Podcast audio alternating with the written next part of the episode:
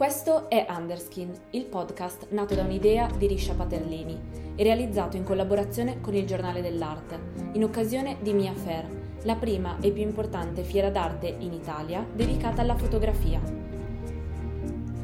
Underskin vi parla di quello che sta sotto la pelle coriacea dell'Iran, per guardare la storia e la condizione contemporanea di questo paese attraverso gli occhi dei suoi artisti, veri protagonisti di queste narrazioni. Noi siamo Giulia Tortora e Francesca Palmieri. Lavoriamo nel mondo dell'arte contemporanea e abbiamo affiancato la curatrice Riscia Paterlini nella realizzazione del progetto. In ogni puntata vi faremo ascoltare le voci di giornalisti, galleristi, curatori, collezionisti e artisti che faranno luce sulla complessità dell'Iran, inserendolo nel dibattito culturale globale, per far sì che i diritti non siano mai privilegi.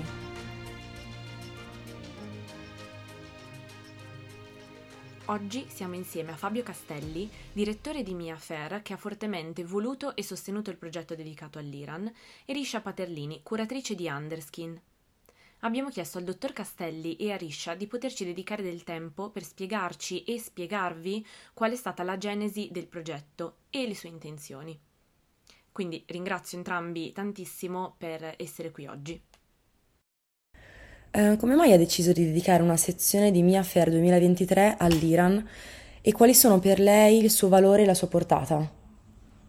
Eh, ma diciamo che il, il problema dell'Iran e dell'evoluzione politica e sociale dell'Iran è qualcosa che mi ha coinvolto ormai da tantissimi anni, forse è una delle cause su cui ho sentito più vicine per le modalità con cui si è manifestata, mm, per chi portasse avanti questa, questa diciamo, rivoluzione, non sto parlando soltanto dell'ultima, ma proprio dei movimenti da parte delle donne in Iran, forse per una grandissima fiducia che ho di loro e per come dal punto di vista politico si sono sempre mosse, e cioè con grandissimo garbo, senza violenza, con pochissima violenza. Quindi è stato messo, messo insieme una sorta di rispetto per il loro ruolo, per la capacità di come sapevano portare avanti una causa così importante come quella della,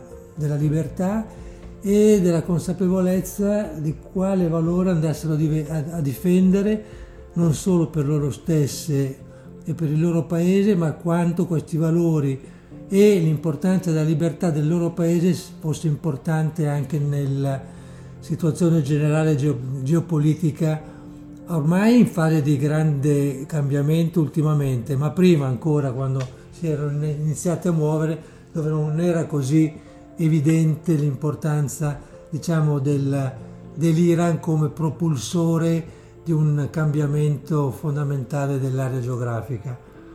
Quindi veramente una serie di, motiv- di motivazioni, di valori che mi hanno fatto credere enormemente in questa causa.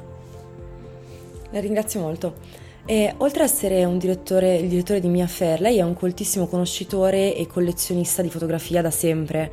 C'è qualche immagine che secondo lei è stata un punto di svolta per questioni sociali, come nel caso dell'Iran? Eh, diciamo che quella che mi viene più um, facilmente alla mente anche per la forza espressiva dell'immagine e eh, per il fatto che sia diventata quasi un'icona di quelle che erano le problematiche connesse a, al, al, al, al, discorso degli, degli, emigranti.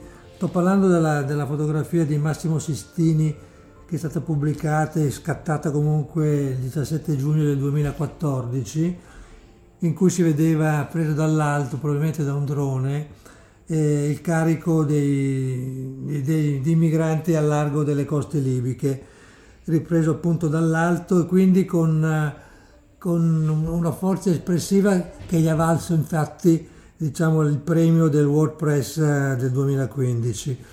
Eh, direi che è una, una, presa, una presa, di coscienza eh, di un problema che noi sentiamo in Italia ormai da tantissimi anni e che devo dire simboleggia quella che è tutte le problematiche e parliamo di questioni sociali, certo va oltre la questione sociale, è una questione gigantesca che coinvolgerà totalmente la politica eh, diciamo del migratoria dei prossimi, dei prossimi anni e cambierà totalmente diciamo, la, i rapporti e fra decenni effettivamente l'inizio che ormai da qualche anno in Europa da parte del, dell'Africa degli spostamenti del, da, da, da, quel paese si sentiranno enormemente. Quindi diciamo che ehm, questa è, la foto che poi eh, mi, mi, ha ricondotto all'attenzione di un, um,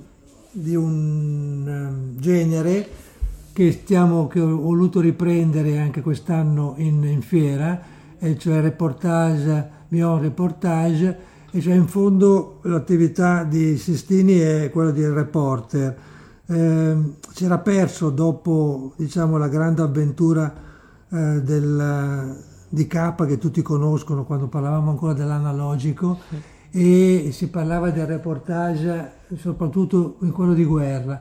Quest'anno ho voluto riprendere il discorso del reportage ripresentandolo in fiera perché poi è tornato la, la presenza dei reporter tutti i giorni nelle nostre case, quotidianamente, eh, con la storia del, e l'esigenza di seguire gli accadimenti della guerra tra l'Ucraina e la Russia e quindi è una, una modalità anche di ricordare una foto sociale nell'ambito del reportage, quindi mettere insieme sia il genere reportage che si sta riaffacciando eh, come importanza e anche dal profilo collezionistico se vogliamo, cosa che è stata abbastanza per tanti anni non, non eh, l'oggetto di, appunto di, di, di ambito collezionistico. Stavamo appunto parlando dell'evoluzione che ha avuto il reportage e guardando più in ottica generale invece, considerando l'evoluzione della fotografia, eh, come è mutata secondo lei nel tempo la rappresentazione dell'attualità e della contemporaneità? Ma non partirei dal, dal dire che l'evoluzione della fotografia, eh, sull'evoluzione della fotografia si sia basata la rappresentazione dell'attualità. Fare una riflessione su come poi di conseguenza si è comportata la fotografia e tutti i generi di comunicazione. In sostanza il problema fondamentale è le modalità del, di comportamento eh, sulla, mm, sul, sull'evoluzione della comunicazione, in cui l'immagine fotografica è sempre stato un oggetto potente e molto forte, forse di più ancora della parola in tanti casi. Per cui direi che la fotografia non ha fatto altro che eh, assumere una valenza eh, in funzione delle modalità appunto della, della comunicazione che vediamo essere, cioè qual è stato uno dei generi che, eh, o, delle modali, o delle, delle, degli oggetti in cui la fotografia maggiormente è, mh, mm, è stata rilevante. Il discorso di Instagram che è stato oggetto di numerosissime miliardi ormai di, di immagini che vengono postate sul, sul telefonino con queste modalità. E quindi se vogliamo, una considerazione di grande superficialità, di velocità per la necessità di fruizione rapida. E quindi tutto ciò che è troppo rapido evidentemente non può che essere, sì, certe volte molto d'impatto, ma sempre molto superficialmente. È difficile che si possa avere, se non una cosa tragica o tremenda o di una potenza inusitata, la velocità possa, ecco, come, come, eh, come una scossa di un terremoto, o un qualcosa di, di così, eh, nel caso nat- naturali, eh, la morte, un omicidio, non lo so, ma qualsiasi altro tipo di comunicazione meno forte, meno eh, pressante, eh, necessita di un maggior tempo di sedimentazione e quindi il fatto di poter eh, mh, fare una fotografia che abbia una, una, una modalità di lettura anche di, di, di, te, di, tempi, di tempi lunghi per poterla sedimentare, capire, capire, comprendere, per me è fondamentale. Così come è, è fondamentale appunto il tempo per reputare un'opera d'arte, che sia arte o meno. è soltanto il tempo che ti dà la prova della forza di, una, di un'immagine, sia essa fotografica o non, e quindi quando lei dopo la tiene sotto gli occhi per anni, anni e anni, e le dice sempre qualcosa o le piace, vuol dire che quella è veramente arte, o le sa, e lo dice sempre qualcosa, e, un, e quindi stabilisce un rapporto, un colloquio con lei. Io la ringrazio molto e ci auguriamo che sia un'ottima occasione per Mia Fair. Grazie.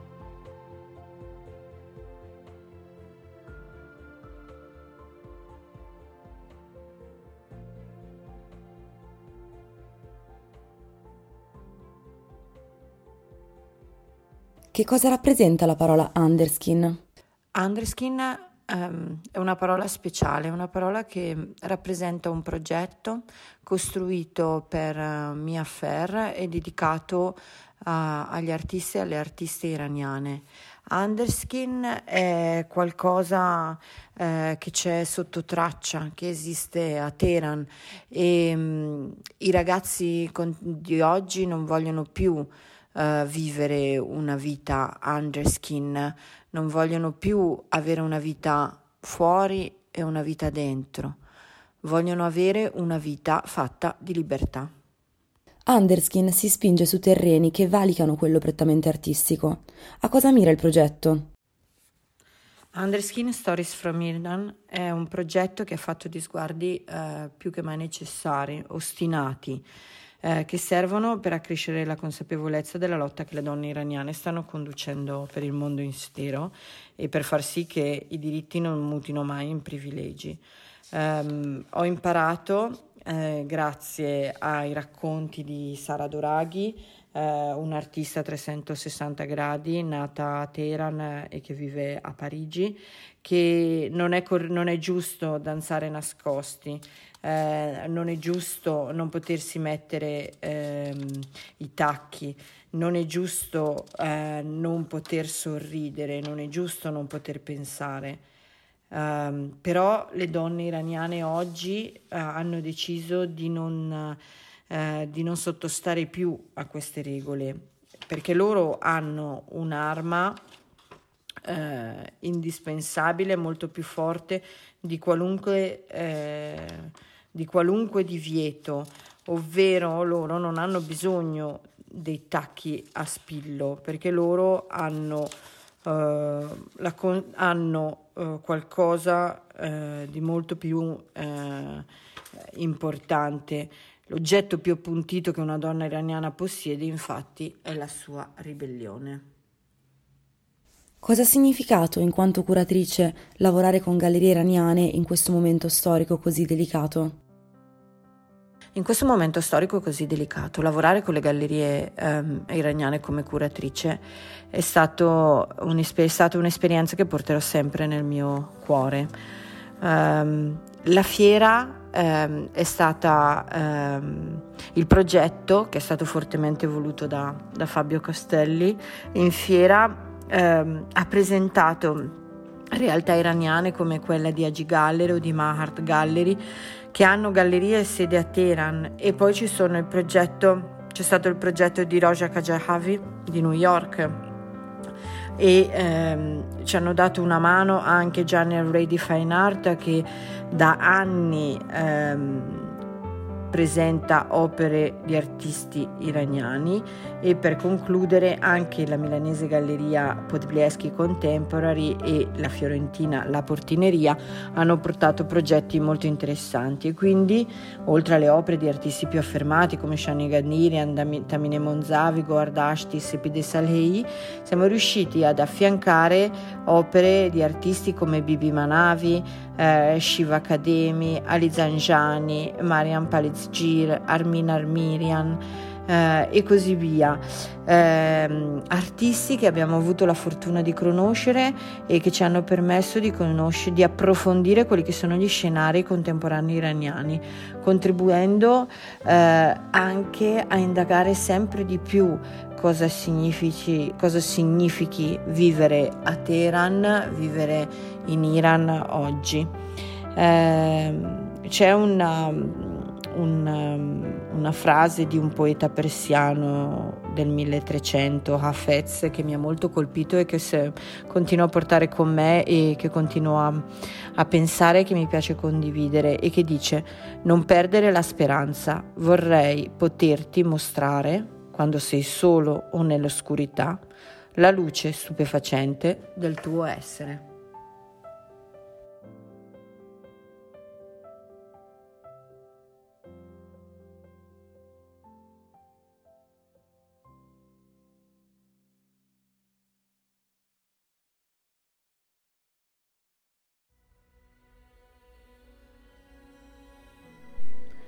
Norus Pirus, il nuovo giorno è vincitore.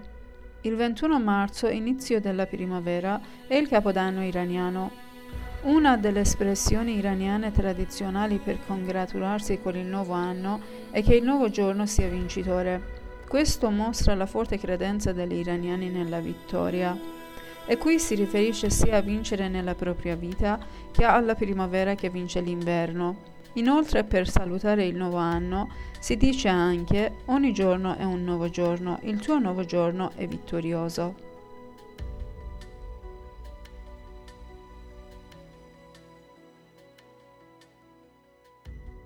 Avete appena ascoltato le parole di Zoya Shokoi, artista iraniana che parteciperà al progetto Underskin Stories from Iran proponendo la performance Attraversa il confine.